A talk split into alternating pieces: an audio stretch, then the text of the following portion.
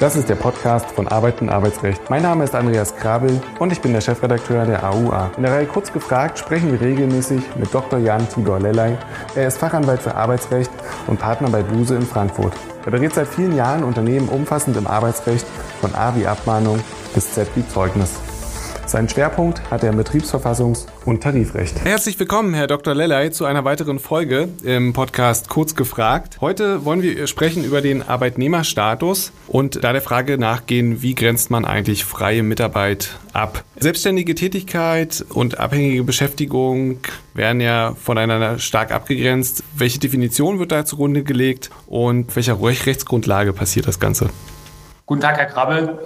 Der das Thema heute ist, glaube ich, wieder mal ein arbeitsrechtlicher Klassiker, Arbeitnehmerstatus, Abgrenzung zur Selbstständigkeit.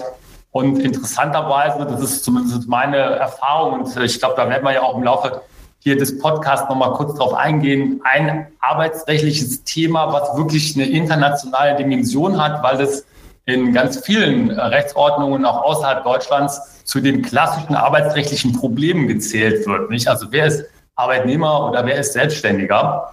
Und in Deutschland ist es ja so, dass wir seit einiger Zeit dazu auch eine sehr ausführliche, manche, manche sagen auch zu ausführliche gesetzliche Regelung haben. Es gibt ja seit einiger Zeit den Paragraphen 611 klein a BGB, der beschreibt, was ein Arbeitsvertrag ist und welche Tatbestandsmerkmale gegeben sein müssen, um einen Arbeitsvertrag anzunehmen und damit natürlich dann gleichzeitig auch zu sagen, das ist kein Selbstständiger oder keine Selbstständige, das ist eine abhängige Beschäftigung, also ein Arbeitsverhältnis.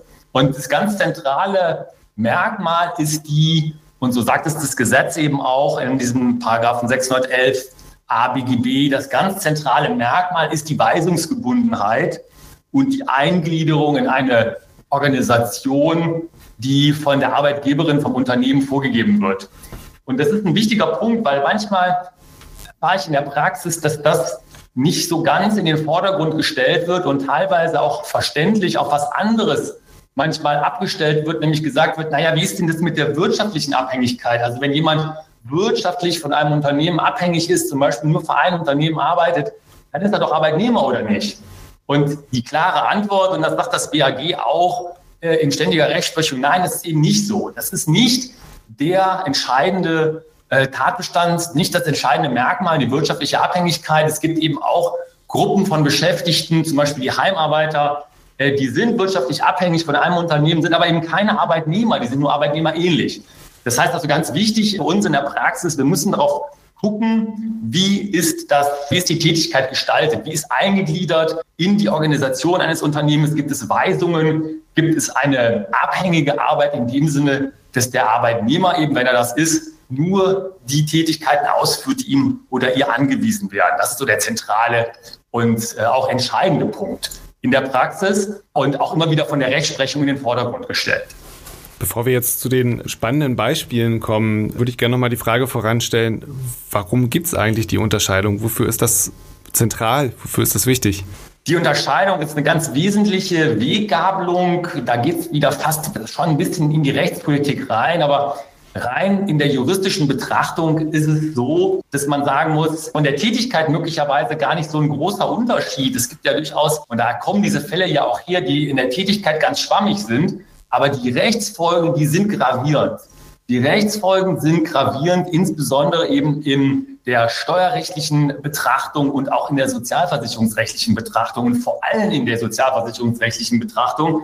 Denn ein Arbeitnehmer, ein Arbeitsverhältnis unterliegt ja dem Sozialversicherungsrecht in dem Sinne, dass Sozialversicherungsbeiträge abgeführt werden müssen, Arbeitnehmerbeiträge, Arbeitgeberbeiträge. Also eine ganz wichtige und auch ganz schwerwiegende finanzielle Komponente, die damit verbunden ist, die mit einem Arbeitsverhältnis verbunden ist und die eben bei einer selbstständigen Tätigkeit, bei einer freien Mitarbeit, bei einem Nicht-Arbeitsverhältnis nicht gegeben ist.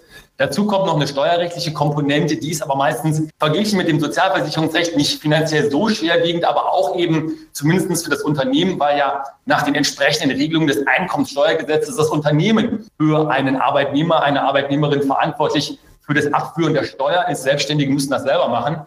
Das heißt also, die finanziellen Auswirkungen, Stichwort steuerliche Betrachtung, Stichwort sozialversicherungsrechtliche Betrachtung sind immens. Und da spielen sich dann ja auch häufig die, in Anführungszeichen, Kämpfe ab. Nicht? Also darum wird ja dann auch gerade wirtschaftlich gekämpft, wenn es heißt, ist es ein Arbeitsverhältnis oder eben nicht, weil man ganz genau weiß, wenn es zum Arbeitsverhältnis kommt und es da eine Fehlinterpretation vorher gegeben hat, dann hat das ganz, ganz gravierende wirtschaftliche Konsequenzen.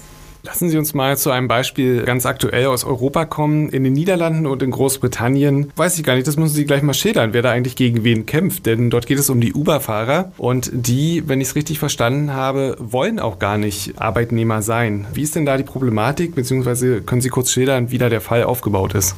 Uber ist ein international agierendes Unternehmen und manche sagen mit etwas böser Zunge, der klassische äh, Bad Guy sozusagen der Gig Economy. Gig Economy ist ja mit dem Arbeitsrecht verbunden, wie es sich seit einigen Jahren darstellt, mit der Digitalisierung. Also Uber ist ein Unternehmen äh, aus Kalifornien kommt, was einen App-Service, also eine Dienstleistung über eine Telefon-App anbietet, wo, jetzt gebe ich einfach mal die Lesart von Uber wieder, wo eben Fahrgäste, die hier zum Beispiel zu Lande ein Taxi nehmen würde, vermittelt werden an Menschen, die ein Auto haben und die, die eine Fahrdienstleistung anbieten. Also denjenigen, diejenige von A nach B fahren und Uber gibt da die ähm, Services zur Verfügung, indem sie diese App haben, die beiden zusammenbringen und natürlich auch eine Gebühr dafür verlangen. Und der Kampf fängt jetzt eben da an, wo gesagt wird, und das ist letztendlich was, was Uber im Moment nicht nur in Europa, aber gerade, wie Sie ja richtig sagen, Herr Krabbe, die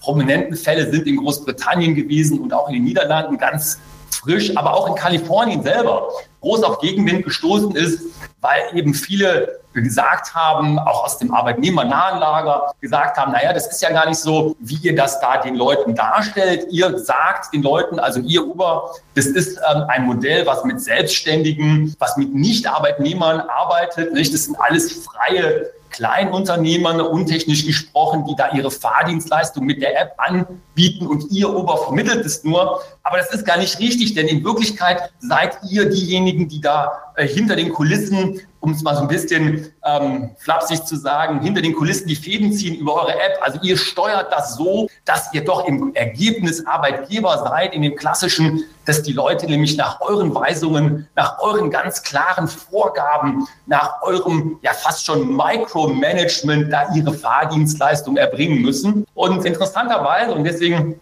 ist es ja so, dass das Thema wirklich eine internationale Dimension hat, wirkt sich das eben auch in anderen Rechtsordnungen ganz ähnlich aus wie hier bei uns in Deutschland, nämlich auf die Frage, wie ist denn denn der sozialversicherungsrechtliche Schutz mit den entsprechenden finanziellen Komponenten oder Konsequenzen für Uber gegeben? Und in den Niederlanden, in der Tat, hat es in, vor einigen Tagen ein Urteil gegeben, wo Uber, dort die niederländische Uber-Gesellschaft, die Landesgesellschaft verurteilt worden ist, einen Tarifvertrag anzuwenden und damit letztendlich über einen Arbeitnehmerstatus entschieden wurde. Ganz ähnliche Konstellation auch in Großbritannien, wo Uber auch mit seiner, in Anführungszeichen, Story bei den Gerichten nicht durchgekommen ist. Die Gerichte nämlich gesagt haben, die englischen Employment Tribunals gesagt haben, nein, Uber, das glauben wir dir nicht. Du bist ein Arbeitgeber. Du hast hier die Fäden in der Hand. Du hast das Direktionsrecht und dein Geschäftsmodell, was du nach außen verkaufst, dass du nur mit Selbstständigen arbeitest, das ist nicht richtig. Und die Leute, die sind, im Englischen sagt man misqualified, das ist also die klassische äh, Scheinselbstständigkeit, würde man in Deutschland sagen, mit den entsprechenden äh, Konsequenzen. Und Uber hält dagegen und sagt, nein, es ist nicht so. Im Gegenteil, wir wissen von unseren ähm, Fahrern, in Anführungszeichen, also von den Leuten, mit denen wir arbeiten, dass die gerade nicht Arbeitnehmer sein wollen die nämlich teilweise von den Fahrjobs gar nicht leben. Die machen das als Nebentätigkeit nebenbei und die wollen keine Sozialabgaben zahlen. Deswegen machen die das so. Und der Kampf ist aber in vollen entbrannt. Und momentan muss man sagen, hat Uber, glaube ich, insgesamt schlechte Karten, weil die Mehrzahl der Gerichte haben sich dem nicht angeschlossen und haben gesagt, nein, wir glauben, das sind klassische Scheinselbstständigkeitskonstellationen, würde man in Deutschland sagen. Und Uber ist eben im Ergebnis ein Arbeitgeberunternehmen und kein Unternehmen, was nur Selbstständige vermittelt. Einen ganz ähnlichen Fall hatten wir zumindest entschieden vom BAG am 1.12. vergangenen Jahres. Dort ging es um die sogenannten Crowdworker. Im Prinzip die Ausführungen, die Sie gerade getätigt haben, passen da ja eins zu eins, oder? Absolut. Also äh, man muss es wirklich sagen, und das wird auch, finde ich, in den Entscheidungskommentaren immer sehr gut hervorgehoben. Die, die Struktur ist ganz, ganz ähnlich. Also vielleicht kurz als Hintergrundinformation, es war nicht Uber, der hier äh, verklagt wurde und wo das BAG entschieden hat, weil Uber aufgrund von anderen rechtlichen Regulierungen in Deutschland sein Geschäftsmodell so gar nicht anbieten darf. Das macht aber nichts, weil genau richtig, wie Sie sagen, Herr Krabbel, die Entscheidung des BAG, die könnte genauso gut Uber betroffen haben. Nicht? Nämlich nämlich das war ein Crowdworker, der über eine App, über eine Telefon-App Aufträge entgegennahm. Da wurde dann sogar teilweise gesagt, das seien so, sogenannte Microjobs gewesen, also Kleinstaufträge. Und was hat er gemacht? Der hat im Auftrag dieses Unternehmens, was die App also einsetzte, hat er in Tankstellen oder sonstig im Einzelhandel Kontrollen durchgeführt. Nicht? Also es ist eine Dienstleistung, die angeboten wird. Da wird äh, also nachgeguckt, ob in den Tankstellen das Sortiment ordnungsgemäß aufgebaut ist. Und diese ganzen Dinge, das ist was, was der Einzelhandel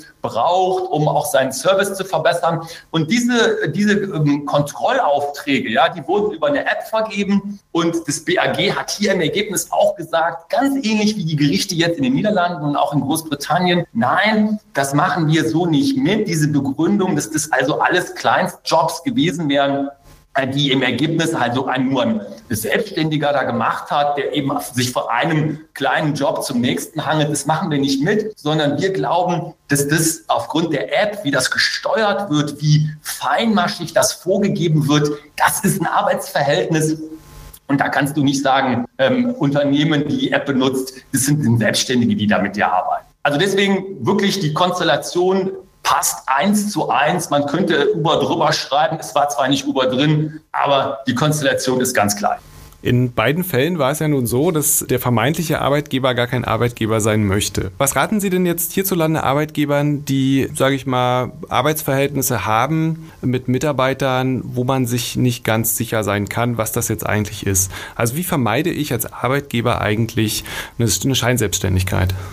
Ganz wichtiges Thema und ich würde da gerne einmal ganz kurz in den Paragraphen 611 ABGB sozusagen virtuell hier reingucken, nämlich in den letzten Satz des Absatz 1, das ist der Satz 6. Da steht nämlich drin, dass die tatsächliche Durchführung des Vertragsverhältnisses ist entscheidend und nicht die Bezeichnung. Und das ist meiner Meinung nach auch der wirklich ganz, ganz wichtige Ausgangspunkt in der Praxis. Wir erleben in der Praxis immer wieder, und das muss man ganz offen sagen, betrifft Unternehmen aller Couleur und aller Größen, vom kleinen Bäcker um die Ecke bis zu DAX-geführten Konzernen, die damit Schwierigkeiten haben.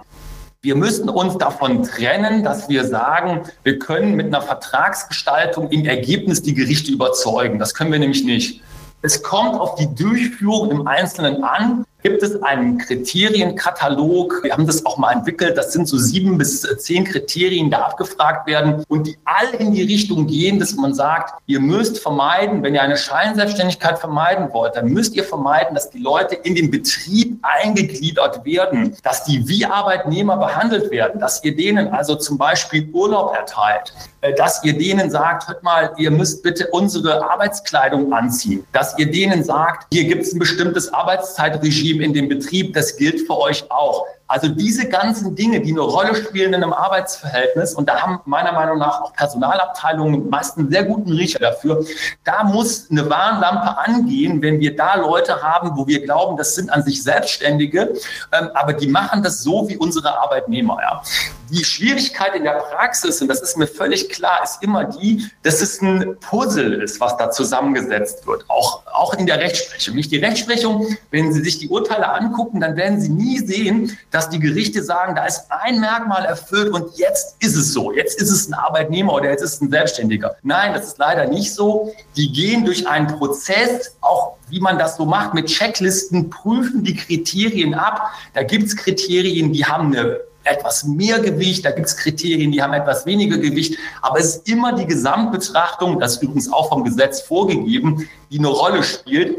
Ich glaube, die Daumenregel ist immer gut die, dass man mal sich einen, ähm, wirklichen Arbeitsverhältnis daneben hält und dann sagt, wo ist denn hier der Unterschied? Also wenn wir jemanden haben bei uns im Betrieb, wo wir glauben, das ist für uns ein Selbstständiger, das ist ein Dienstleister, wie unterscheidet er sich denn von unseren Leuten, von unseren Arbeitnehmern? Und wenn man da viele Gemeinsamkeiten sieht, dann müssen die Alarmglocken angehen. Nicht? Urlaubserteilung, Arbeitszeitregime, diese ganzen Dinge, die da eine Rolle spielen. Lieber Herr Dr. Lelle, ganz herzlichen Dank. Ein wahnsinnig wichtiges Thema und vor allem auch vielen Dank für den schönen Überblick am Ende. Vielen Dank auch an die Zuhörer und bis zum nächsten Mal. Dankeschön, Herr Krabbel.